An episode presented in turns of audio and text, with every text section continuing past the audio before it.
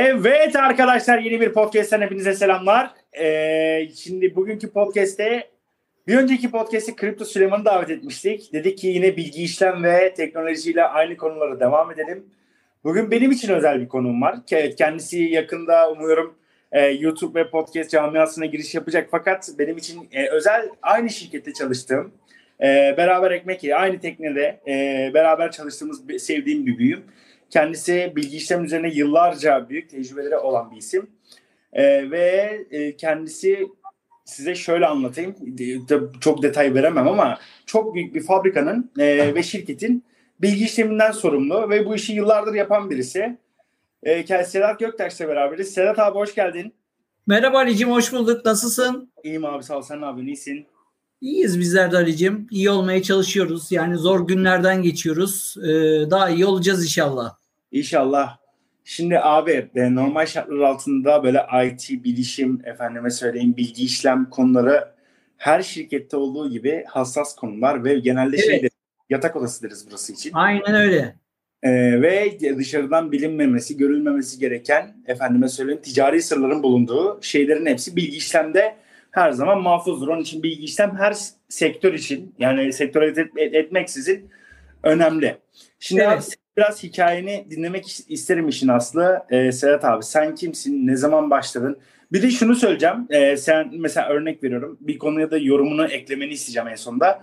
Bugün abi 3 gün önce 4 gün önce Microsoft'un bir ilanı vardı iş ilanı.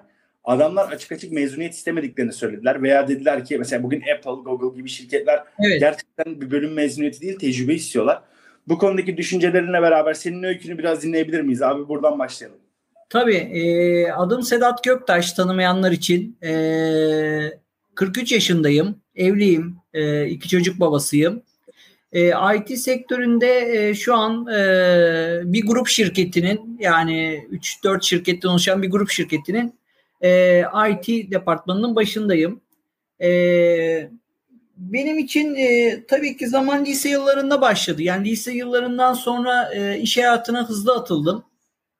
E, iş hayatında e, atıldıktan sonra aslında e, e, bir bakıma bilgi işlemle tanışmam sonralarda oldu. Yani öncelikli olarak elektronik e, bu sektörlerde çalışıyorken işte öğrencilik yıllarında e, o zaman hani e, böyle e, para pul falan da hani yine görmüyor gözümüz de hani öyle kafa şeyler kafamızda yoktu. Sadece çalışma aşkı, iş aşkı vardı. E, dolayısıyla e, neler yapabiliriz diye e, açıkça söylemek gerekirse ben teknik servis elemanı olarak başladım. Yani e, ne yapıyordun dersen e, gidip işte Ethernet kartı işte o zamanki e, Yıldız Starbucks'a bu arada 96 yıllarda başladım ben. 96 yılında başladım. Yani 96, 96'dan bugüne mi abi? Yani... Evet doğrudur. 96'dan bugüne yani aşağı yukarı askerlik süresini falan çıkarsak 23 yıldır bu sektörde e, fa, e, çalışıyorum. İşte bunun e, yıllar içerisinde e, tabii ki girişte hani teknik servis elemanlığı, daha sonra sistem destek uzmanlığı, sonrasında e, ilginçtir Ali'cim yani sadece bilgi işlem yönetimi olarak değil, e, bilgi işlemin de yani içerisinde olduğu yine yani daha doğrusu sektörün, bilgisayar sektörün içerisinde olduğu değişik satış, proje e, kanallarında da kurumsal satış kanallarında çalıştım. E, ve büyük bir bölümü yine aynı e, zamanda e, eğitmenlikle geçti. E, yine Türkiye'nin çok büyük kurumlarından bir tanesi olan bir e, bilişim eğitim e, kurumunda e, eğitmenlik yaptım. E, yaklaşık olarak bakacak olursak 8-10 yıllıkta bir e, eğitmenlik geçmişim var özel eğitim kurumlarında. E, anlatmayı seviyorum. İnsanlarla diyaloğum e, iyi. E, aktarmayı seviyorum. E, eğitmeyi seviyorum. Anlatmayı seviyorum. Paylaşmayı seviyorum her şeyden önemlisi. E, dolayısıyla yıllar içerisinde bu e, becerilerim ve e, çalışmalarım da bana çok şey kattığını düşünüyorum. Dediğim gibi lise yıllarında başladı. Ondan sonrasında işte üniversite, üniversite sonrası e, özel sektör, e, başladıktan sonra e, değişik konularda çalışmalar yaptım. Evet, e, şu anki pozisyona yani e, birden gelmedik açıkça söylemek gerekirse.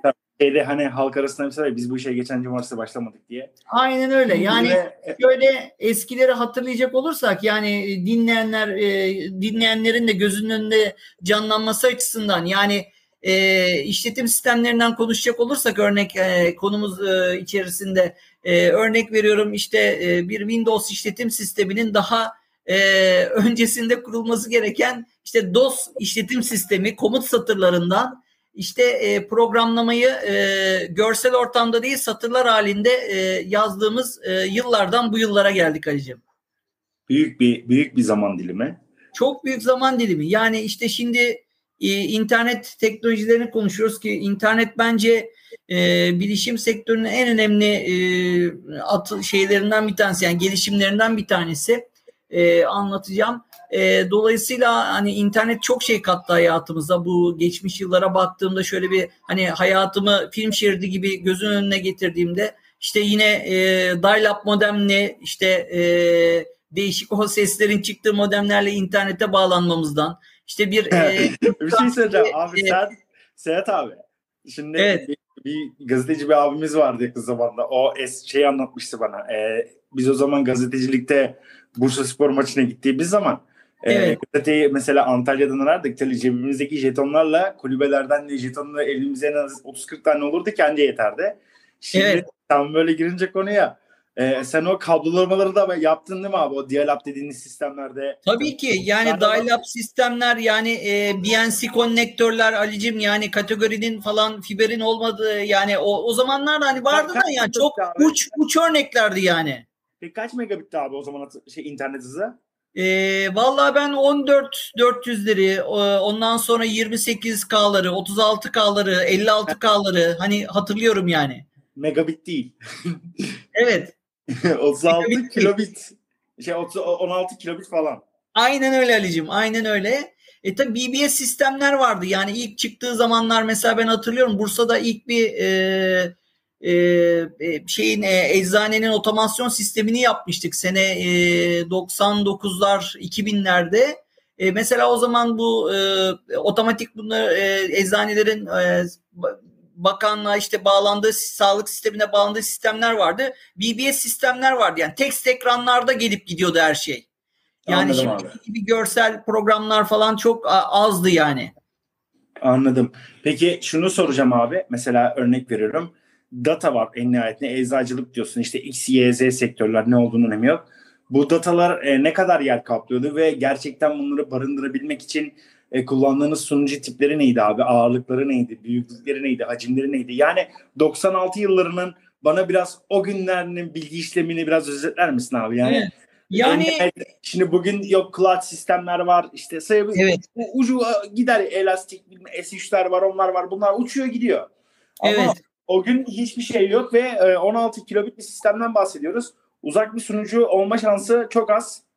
Nasıl yapıyorduk evet. abi? O günleri bana bir 96'yı anlatsana abi. Yani yine tabii sunucu sistemler vardı ama e, hani şu anki gibi işte ne bileyim sanallaştırma ortamlar gibi, cloud ortamlar gibi, işte bulut ortamlar vesaire bunlar mesela yoktu. E, yani yine e, normal hani PC tabir edeceğimiz tarzda büyüklükte e, hatta daha büyük tabii kasalarda şimdi biliyorsun e, mikro ATX'ler çıktı, mini ATX'ler çıktı ondan sonra e, normal işte tower, big tower dediğimiz büyüklüklerde e, kasalarda yine hani sunucu ortamları, iş istasyonu ortamları vardı. Ama hani kapasite olarak dediğinde mesela işte benim mesela jenerasyonda işte örnek veriyorum bizim bilgisayar laboratuvarlarımız o zaman işte yani şimdi mesela i7'ler işte Athlon işlemciler, AMD'ler vesaireler, Intel'in mesela değişik işlemciler 286 işlemciler vardı mesela. 286 e, megahertz işlem yapan işlemciler vardı. İşte e, disketten işletim sistemini başlatarak çalıştırıyordun. Yani bilgisayarlarda yüklü olan bir işletim sistemi e, yani çok nadir var. Nadir ortamlarda vardı. Genelde şey miydi şey... abi? O zaman lüks müydü bu iş? Tabii ki lükstü. Yani pahalıydı. yani baktığın zaman tabii ki yine vardı bu sistemler ama hani baktığın zaman e, örnek verecek olursak hani uç sistemler veya pahalı sistemlerdi. E, dolayısıyla e, teknolojinin hani yaygınlaşmasıyla e, biraz da e, ucuzladı, kullanılmasıyla, yayılmasıyla ucuzladı. E, o zamanlar mesela işte bu bilgisayarlarda mesela çok e, şey komik hani şu an yok. Mesela işte floppy sürücüler, disket sürücüler tabir ettiğimiz yani şimdi flash bellekleri bile kullanmıyoruz artık yani hani bir nebze kullanımda. Ee, ki hani daha geriye gelecek olursak işte Blu-ray'ler, DVD'ler, CD'ler hani daha öncesine geldiğimizde işte 5 25 inç disket sürücüler, e, 3,5 inç disket sürücüler bunlarla çalıştık. E, ve şöyle bir durum yani söz konusuydu. Bu disketler tabii ki manyetik alanlar olduğu için işte bir işletim sistemi kurulumu yapacak olursun. İşte mesela Windows hani ben 3.1'li e, yıllarda mesela çalıştım. Yani seneler o zamana tekabül ediyor. Yani Windows 95'in öncesi öyle söyleyeyim yani. Evet. E, 3.1'li sistemlerde işte 7 tane disket vardı mesela Ali'cim. E, bu 7 disketi yüklemeden önce işte MS-DOS 3 veya 4 disketti o zaman yanlış hatırlamıyorsam. E, hani baz kurulup önce onu kuruyordun. Ama şöyle bir şey oluyordu. Mesela işte gidiyoruz bir yere kurulum yapıyoruz. İşte o an için o disketlerden bir tanesi manyetik bir bozulmaya uğruyordu düşün. O gün e, eğer tedarik edebileceğin bir yer yoksa bir arkadaşında yakında vesairede falan kalıyordu yani o gün işin. E, evet, çünkü evet. o disketi devam ettiremediğin zaman kurulumu yapamıyordun. Evet doğru. Yani önce işte işletim sistemi e, DOS'u yüklüyordun. Sonra Windows'u kuruyordun. Ondan sonra arkadan bilgisayarın üzerinde ne tarz donanımlar varsa e, bunları yüklüyordun Ali'cim. Yani bu şekildeydi. Tabii, o dönemleri düşünürsek feci. Peki Windows 95 geldiğinde ne hissettiniz abi o zaman? Ee, devrim miydi? Reform yani, olmuş muydu o zaman size göre? Kesinlikle yani çok Elini, aa, yani tabii falan. şöyle 3.1'de de 3.1'de de yine görsellik vardı ama 95 hani sonrası işte 98 2000 arada tabii bazı e, başarısız versiyonları saymazsak e, çok bir devrim niteliğindeydi yani baktığımızda. E, tabii ki sadece görselliği düşünmemek lazım. E, işletim sistemlerinin getirmiş olduğu bunun yanında işlevsellikler de tabii ki gelişti görsellikle beraber. Ee, örnek işte bu mesela e, kartları tek tek tanıtmaktan bir nebze kurtulduk. Bazıları otomatik tanır hale geldi. Ondan sonra e, bu da çok önemli bir gelişimdi yani. Dolayısıyla çok çok e, özellikle e, çok değerli biliyorsun yani zaman çok değerli bilişimciler için de. Evet, e, dolayısıyla çok büyük bir e, zaman e, kazandırdı bize bu e, gelişen süreç. Peki şunu soracağım abi. E, 1996 sonrasına gidelim. Sana göre 1996 ile 2021 yılında teknoloji adına devrim diyeceksin, reform diyeceksin neydi abi? Ya şu oldu ha. hakikaten büyük bir reformdu bana göre. Teknoloji dünyası şu pointte işte şu noktada e, harika bir yol aldı diyebileceğim bir nokta var mı sana göre? Yani bence Ali'cim yani tabii ki çok farklı şeyler oldu yıllar içerisinde ama bence yani günümüzde hala e, ülkemizde çok e, e, yeterli hızlara yani kısmen ulaşmış olsa da bence en büyük devrim internet Ali'cim.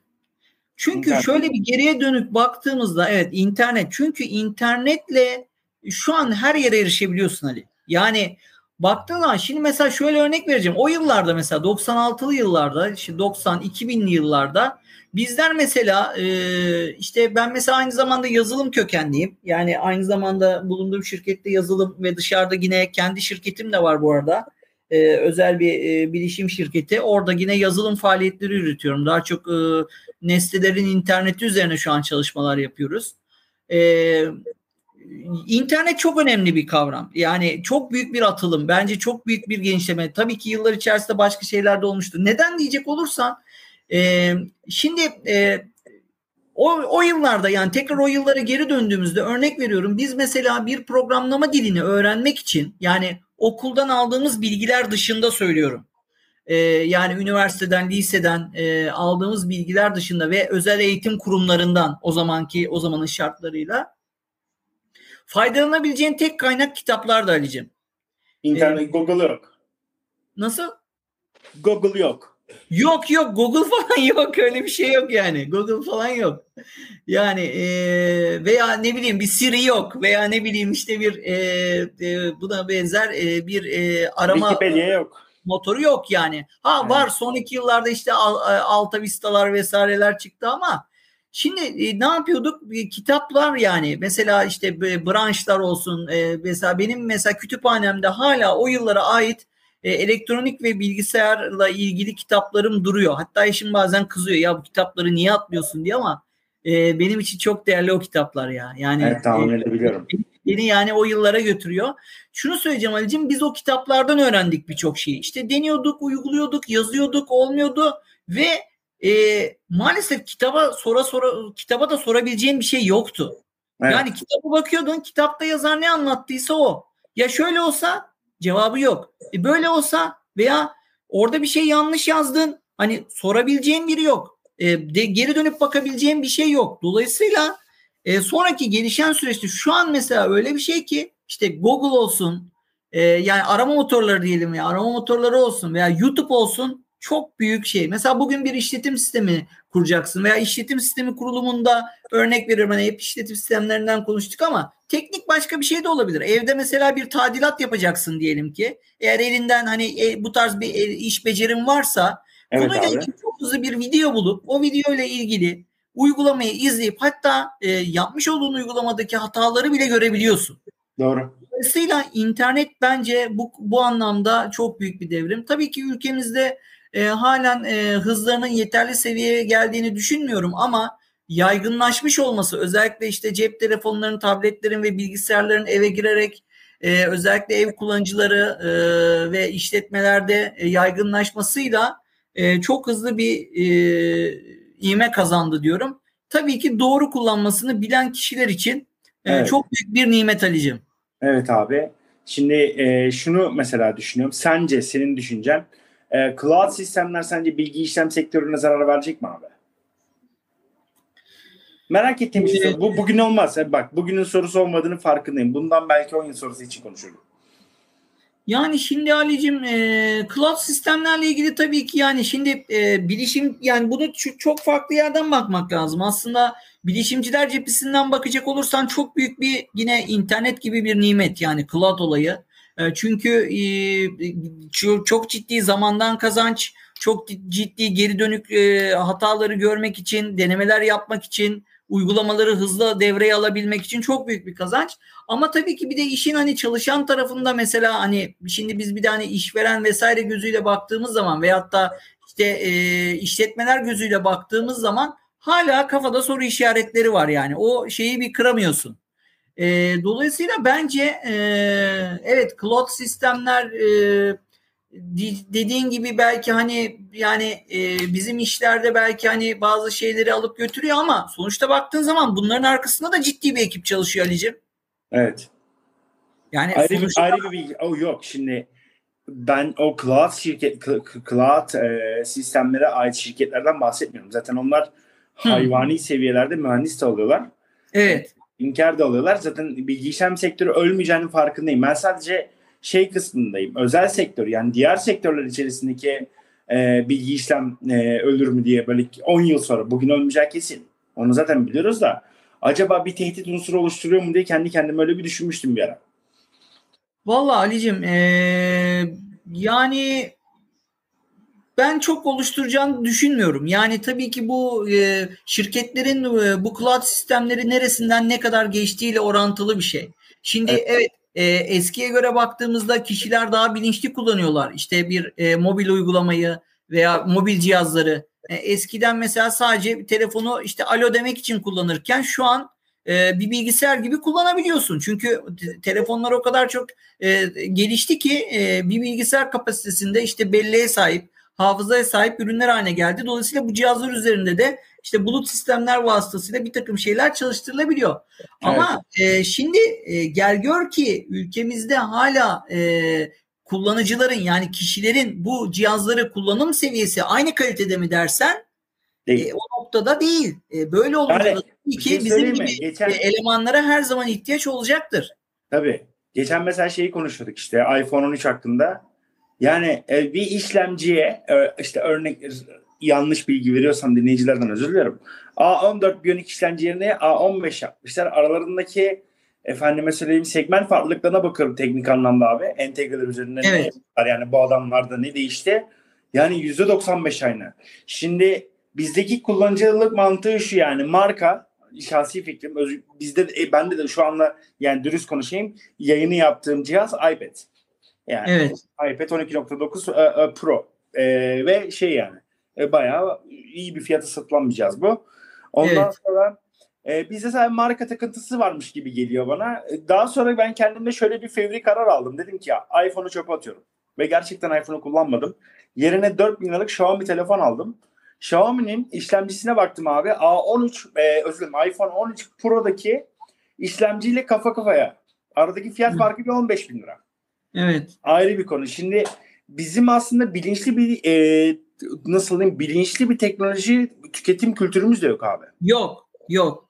E, bununla ilgili mesela e, şöyle bir örnek vereyim. Mesela e, yıllar önce e, amcam e, şeyde yurt dışında e, bir arkadaşı var e, ondan sonra.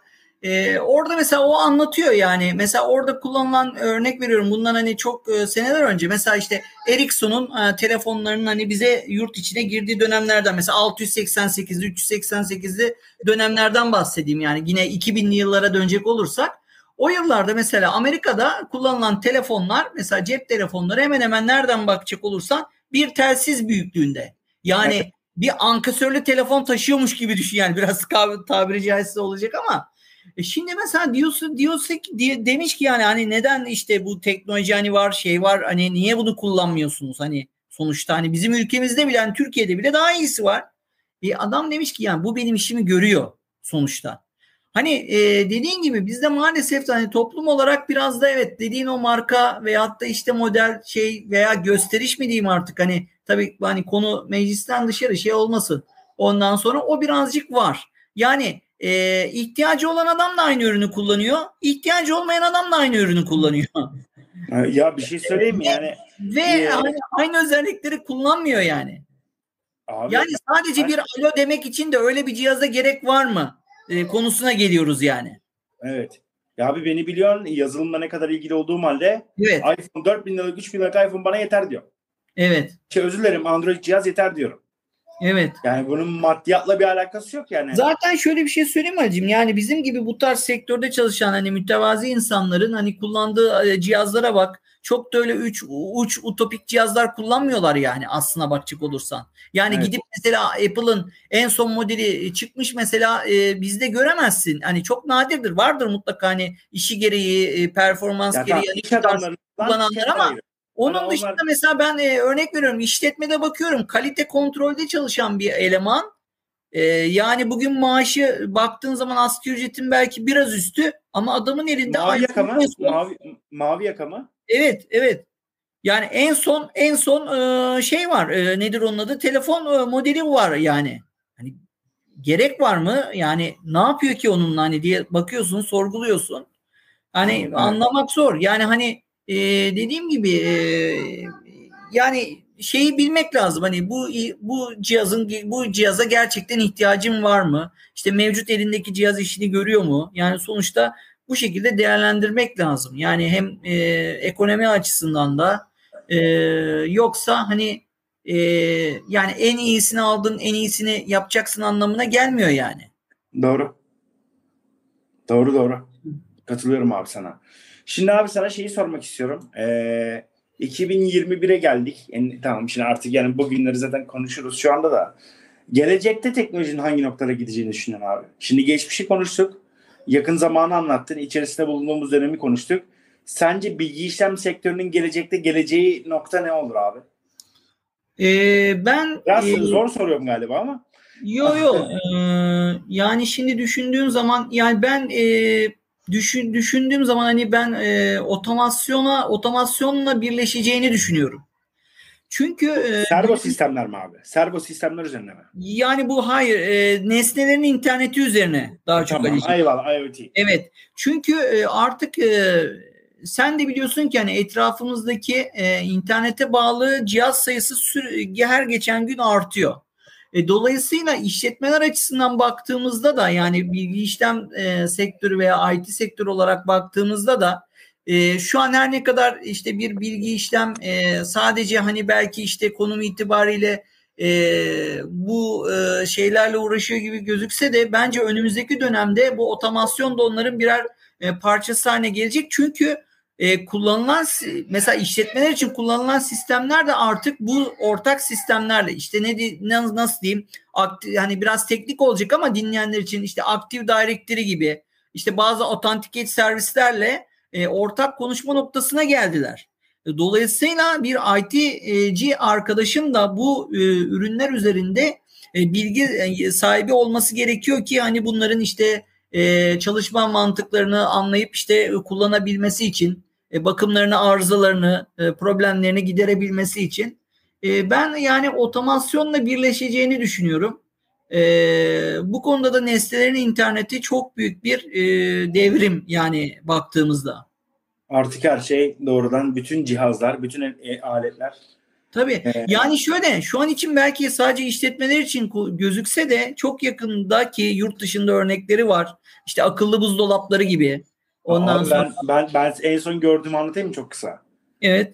Mevzu yine Çin'de oluyor. Guangzhou bölgesinde. Orası biliyorsun anormal bir bölge bana göre. Evet. Kendime söyleyeyim. Adamlar şöyle bir şey yapmış. Mesela 80 metrekare ev var tamam mı? Evet. Ondan sonra e, mesela evin hanımı örnek veriyorum. Evin dizaynını komple değiştirmek istiyor. Sana Hı-hı. bir şey söyleyeyim mi? Evin içine duvarlardan tut koltuklara kadar her şeyi yer değiştiriyor. ya. Dedim ki yani bu olarak. Ya önce önündeki programla telefonunu çiziyor. Evet.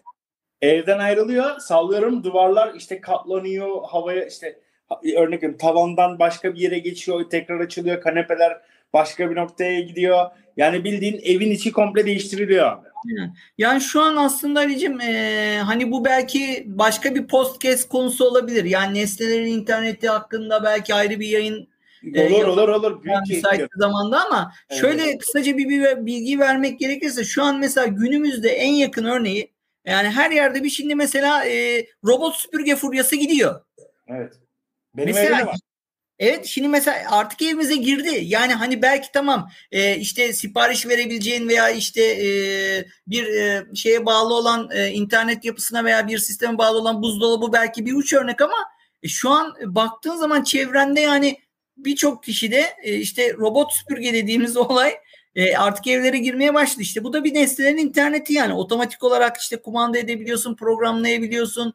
E, bir otomasyon sistem var. Yani bunun gibi sistemler e, çok yakın e, gelecekte biraz daha hatta ülkemizde geç kalmış da sayılabilir ama bu tabii ekonomik durumları da var sonuçta. E, evet. Yani içimizde olacak, olmak da durumunda. E, tabii ki e, ama bu... bir şey söyleyeyim mi? Ben bu sistemleri hem çok seviyorum hem çok karşıyım. Yalan değil. Ben de yanlış anlama. Elimde bir robot süpürge de var yani. Yok da değil. Evet. Ee, bir yandan abi mesela Xiaomi marka alıyorsun robot süpürgeyi. Ama evet. adam senin evinin haritasına kadar her şeyini aslında biliyor. Şimdi bu kadar hayatımızın isteklerini paylaşmak ne bileyim yani tam olarak kendi kendime yaşadığım çıkmaz da konu bu. Bilmiyorum. Yani telefonlar elimizde tarayıcılardan hayatımızın istatistiklerini görüyorlar. Bir tane yakın zamanda bir podcast'te şeyi anlatmıştım abi. iPhone telefonlarda Pegasus Spy diye bir virüs var. Evet. Ee, ve bu telefonda düşünsene abi. Amerikalı e, medya şirketleri tarafından İsrail yazılımcılara yaptırıldı ve bu telefon direkt devlet başkanlarına gönderildi. Fransa Cumhurbaşkanı Macron'a e, şey röportaja giden Amerikalı gazeteci Macron'un bütün özel hayatını biliyordu. Şimdi bu nasıl bir hayat? Anlatabiliyor ya, Tamam gidip biz bir Macron değiliz ya da ne bileyim bizim devlet başkanı yani, değiliz. Bu, evet. bu hiçbir zaman olmayacak ayrı konu da. Ama yani bu kadar hayatımızın istatistiklerinin e, paylaşılması yarın öbür gün ayak altına düştüğünde hakikaten bu sefer e, enteresan bir sanal krizler çıkabilir gibi geliyor bana. Yani şimdi tabii Ali bununla ilgili e, bizim hani bilişim tarafında baktığımızda işte e, işte kullanmış olduğumuz e, değişik savunma araçları veyahut da koruma araçları dediğimiz işte firewall'lar, antivirüsler e, gibi e, yazılımlar veya donanımlar donanımsal olarak da baktığımızda şu an için bu ürünler dediğin gibi bir tehdit göstermiyor gibi olabilir. Ama sonuçta arka tarafta bunların da baktığında birçok global üründe arka tarafta yönetilebilir ciddi bir servis çalışıyor. E, dolayısıyla işin ucunda da baktığın zaman bu servis bir noktaya bağlı. E, evet. noktada, e, yazılımla uğraşan arkadaşlar bilecektir ki bunun bir kaynağının yeri bir yeri olması lazım. Yani sonuçta bir hani basit anlatacak olursak bir sunucu. E, sunucunun içerisinde data. E, datada da senin bilgin. E, evet. do- dolayısıyla baktığımızda hani bir, biraz hani basit anlatım oldu ama e, doğru doğru. Da, bu kadar hani belki basit değil ama e, basit anlamda böyle hani kafamızda canlandırmak adına evet bu bir risk mi? Risk. E, çünkü e, şey senin kontrolü senin elinde değil. Tamam sen süpürgeyi kontrol ediyorsun veya işte o cihazı ama arka tarafta senin bilgilerinde işte internet vasıtasıyla açılıyor. E, bu ileriye dönük tehdit de teşkil eder mi? Yani e, edebilir. Çünkü e, yazılımla yapılamayacak şey hemen hemen e, yani kalmadı yok gibi diyebiliriz yani. Geçmiş zamanda mesela ben e, şey anlatıyordum. E, yine bu özel eğitim kurumlarından bir tanesinde ileri Excel dersleri eğitimi veriyordum mesela. Şimdi Excel mesela işletmeler için olmazsa olmaz e, hani nasıl diyeyim e, İsviçre çakısı gibi bir yazılım. Evet. Baktığımızda e, evet. yani planlamadan tut, e, çizelge yapmaktan tut, hani basit anlamda mektup yazmaktan tut ama asıl e, kuvvetli olduğu nokta hesaplama konusu. Ama arka tarafta baktığında biraz yine teknik olacak ama e, Excel'in arkasında işte e, çok e, basit anlatmak gerekirse hani e, bir e, yazılım dilini kullanarak Microsoft'un geliştirmiş olduğu yine yazı e, diğer uygulamalarında da kullandığı e, VBA dediğimiz yani Visual Basic for Applications dilini kullanarak arka tarafta e, normal bir e, yazılım yapar gibi e, bilgisayarla bilgisayarı kontrol edebiliyorsun.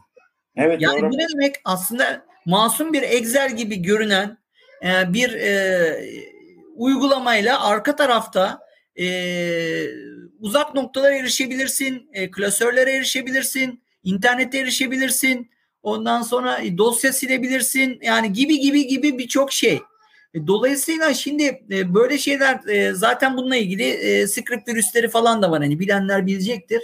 Ondan evet. sonra az çok. E, şimdi düşündüğün zaman evet ne yapılabilir? Evet belki o işte süpürgeye e, hani nasıl diyeyim hani kötü robot komutları gibi hani kötü komut ederek işte evin içerisinde bir e, Allah göstermesin tehlike çıkarması sağlanabilir. Belki bu ilk başta eğlence amaçlı gibi gözükse de e, belki hani e, bazı hackerlar tarafından e, tehlike yaratabilir. Yani bu tarz şeyler olabilir.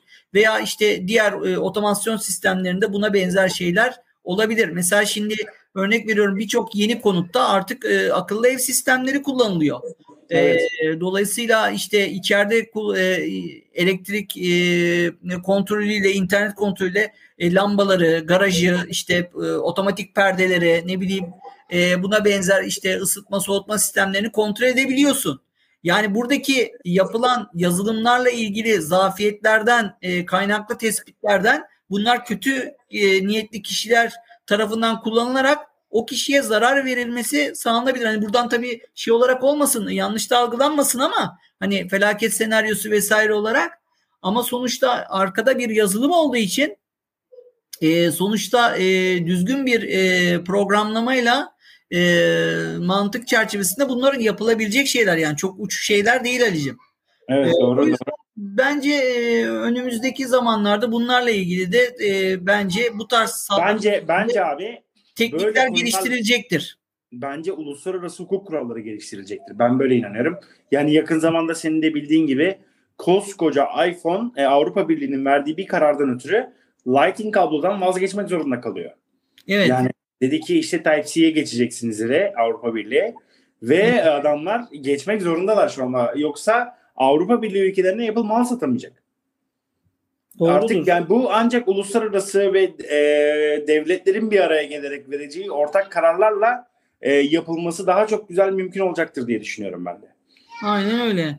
Ama e, tabii ki bu tarz şeylerin de çözümleri var. Yani örnek veriyorum bizim gibi e, sektörde işte belli e, e, tecrübeye sahip kişiler her zaman için bunlarla ilgili evet bir takım dış servisleri kullansak da e, her zaman için kapalı sistem, cloud e, sistemlerde e, kurulabilir, kurulanabilir. Kendi özel otomasyon e, kartlarımız oluşturularak veya e, buna göre programlanarak bazı şeyler gerçekleştirilebilir tabii ki. Ama bu tabii ki hani e, ev kullanıcıları veya işletmeler için çok böyle hani e, belli bir bilgi, tecrübe olmadan yapılabilecek şeyler değil.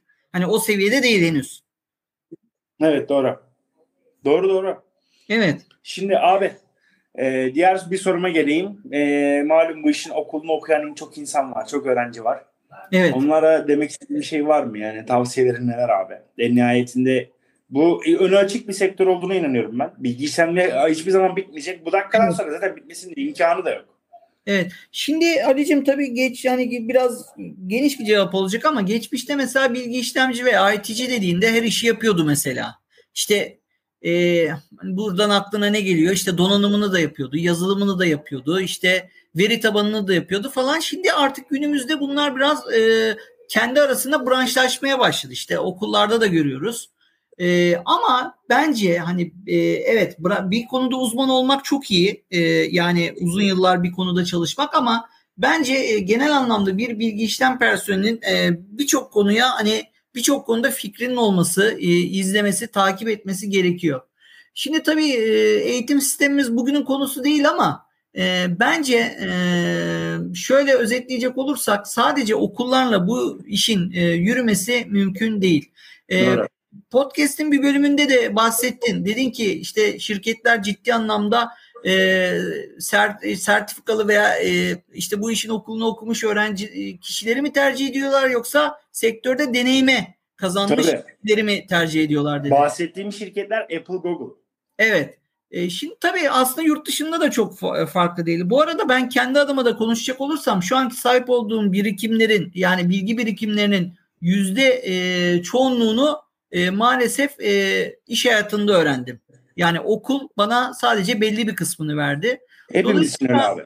E, okul gerekiyor. Yani e, sadece etiket olarak düşünülmemeli. Okul mutlaka gerekiyor. Okumamız gerekiyor. Bir, sadece e, okulda biliyorsun eğitim öğretim değil aynı zamanda e, işte üniversitede beraber işte üniversite veya işte lise hayatı hayatı da öğreniyorsun e, özellikle. E, o yüzden e, benim tavsiyem yani okullarını evet arkadaşlarımız okuyacaklar ama e, bu iş e, piyasada öğreniliyor Ali. Yani e, sektörde öğreniliyor. Başına gelmeden öğrenemiyorsun. Veya bir proje e, ucundan tutmadan bir proje geliştirmeden öğrenemiyorsun. E, peki nasıl olacak bu? Yani e, şimdi e, ben oturacağım hani bir program yazacağım. İşte ne programı yazacağım? İşte basit bir mesela ziyaretçi takip uygulaması yazacağım. E, nasıl olacak bu? Yani ilham gelmesini mi bekleyeceğim? Hayır tabii ki değil. Yani bu e, sizin e, takip ettiğiniz bir e, veya e, sizden talep edilen e, bir projeyi e, derinlemesine incelemeyle oluyor. E, sonrasında çok örnekleri incelemeniz gerekiyor. Yani bu konuda yapılmış uygulamalar neler? Daha önceki kişiler bunlarla ilgili neler yapmışlar? E, bunları incelemekle gerekiyor. Ve bunu da yaparken tabii ki çok okumak, çok e, teknik doküman incelemek, e, ki günümüzde e, artık bu video olarak da mümkün ki YouTube bu konuda çok büyük bir e, bilgi kaynağı doğru bilgi aradığımız zaman e, bun, buradan geçiyor. Yani dolayısıyla hani durup dururken bir proje geliştirmek zaten mümkün değil ve iş başa düştüğü zaman öğreniliyor. Dolayısıyla evet. e, ve bunlar da zaman içerisinde tabii ki yaptıkça birer tecrübe haline geliyor ve daha sonra da e, bu tecrübeler sizin hani e, kolunuza bir bilezik gibi yapışıyor ve e, sonrasında e, sizin e, tercih edilme nedeniniz oluyor sektörde açıkça söylemek gerekirse. Evet, e, evet. Çünkü e, hani şimdi herkes bir CV dolduruyor Ali'cim yani e, sonuçta geçen mesela bununla ilgili bir örnek yaşadım. Bizim sek, bizim sektörde değil ama e, benzer bir sektörde. Şimdi arkadaş işe başlamış e, doldurmuş CV'yi çok güzel. İşte onu yapıyorum, bunu yapıyorum, şunu yapıyorum falan. E, bizde çalıştı mesela e, bu arkadaş. Sonra e, üst yöneticisi e, dedi ki ya dedi o arkadaş ayrıldı. E, hayırdır dedim. E, neden ayrıldı? E, dedi ki CV'deki yazdıklarını hiçbirini bilmiyormuş dedi. E, şimdi e, tabii yani şimdi hani orada yazıyor olmuş olmak için de yazmamak lazım. Yani onun arkasını doldurabiliyor musun? Gerçekten bu işi e, bilen kişilerle karşılaştığında bu e, üzücü sonuçlar çıkarabilir ki zaten arkadaşın da işine son verilmiş. E, şimdi e, bu gittiği yerde inşallah tekrar böyle bir hatayı tekrarlamaz. Çünkü e, gerçekten işe ne vakıf olan e, profesyonel bir kişiyle karşılaştığında zaten işi bilip bilmediği hani o gün o saat içinde belli olmasa bile iş anında mutlaka belli olacaktır.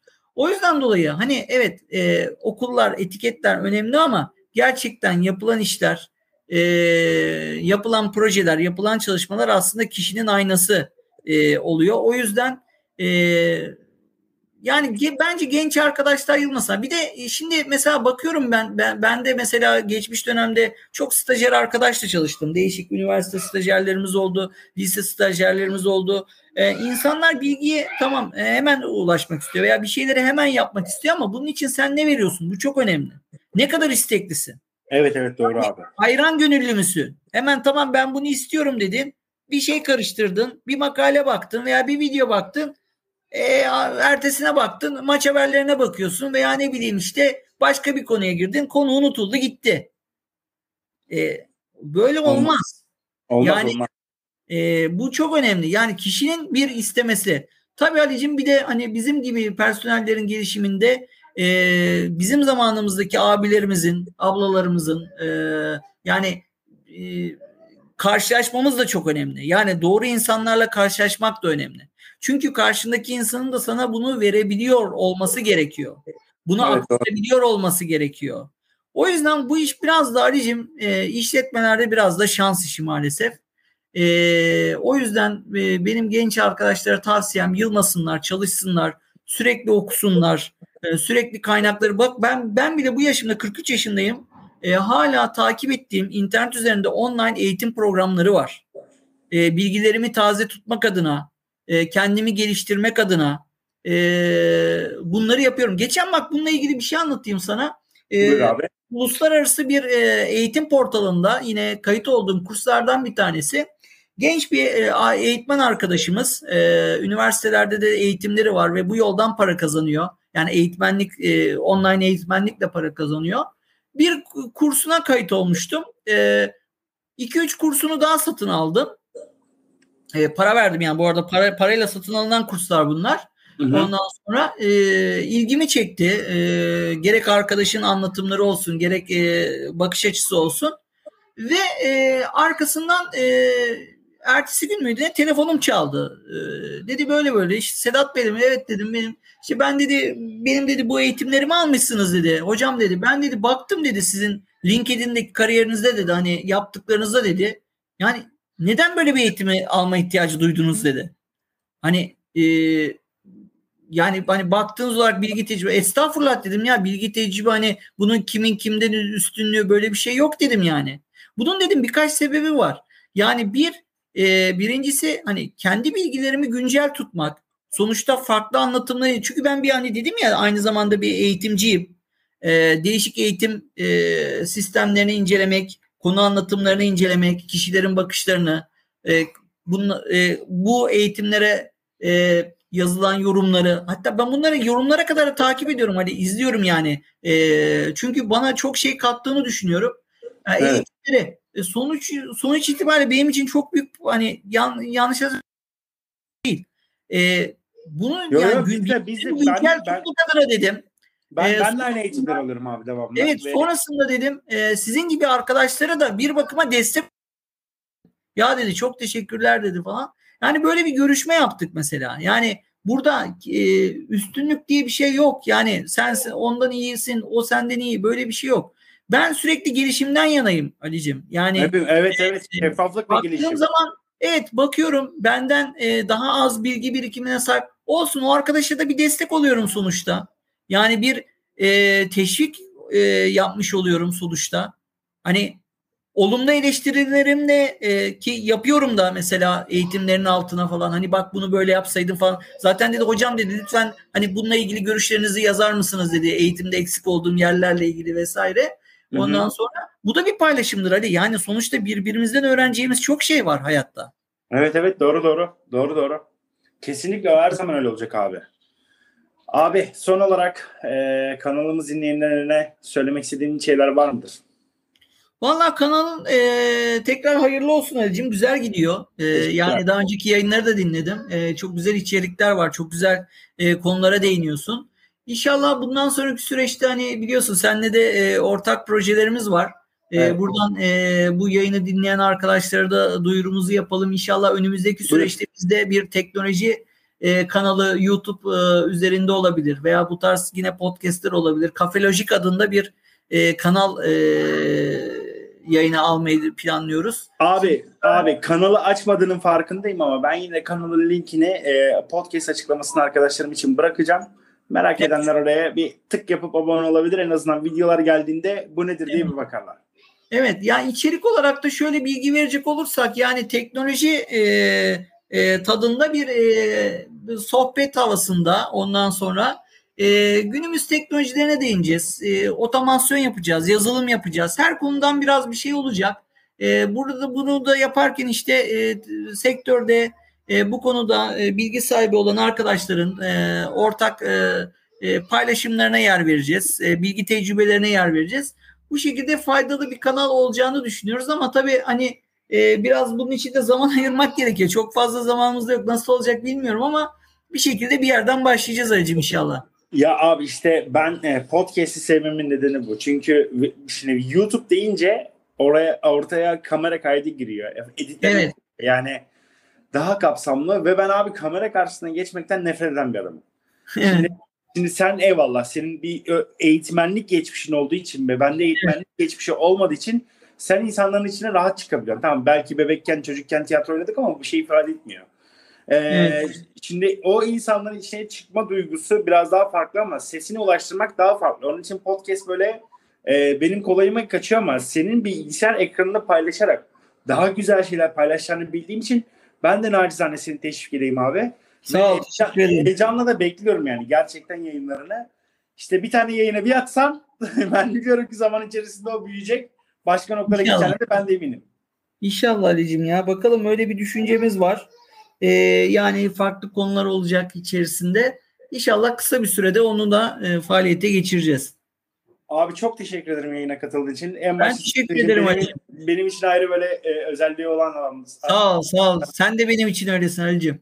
Eyvallah teşekkür ederim abi. Arkadaşlar bugünkü e, podcast'te bilgi işlem üzerine konuştuk. Bir bilgi işlem uzmanı bir büyüğümüz bizimle beraberdi Sedat abi. E, bir sonraki podcast'te görüşmek üzere. Görüşmek üzere.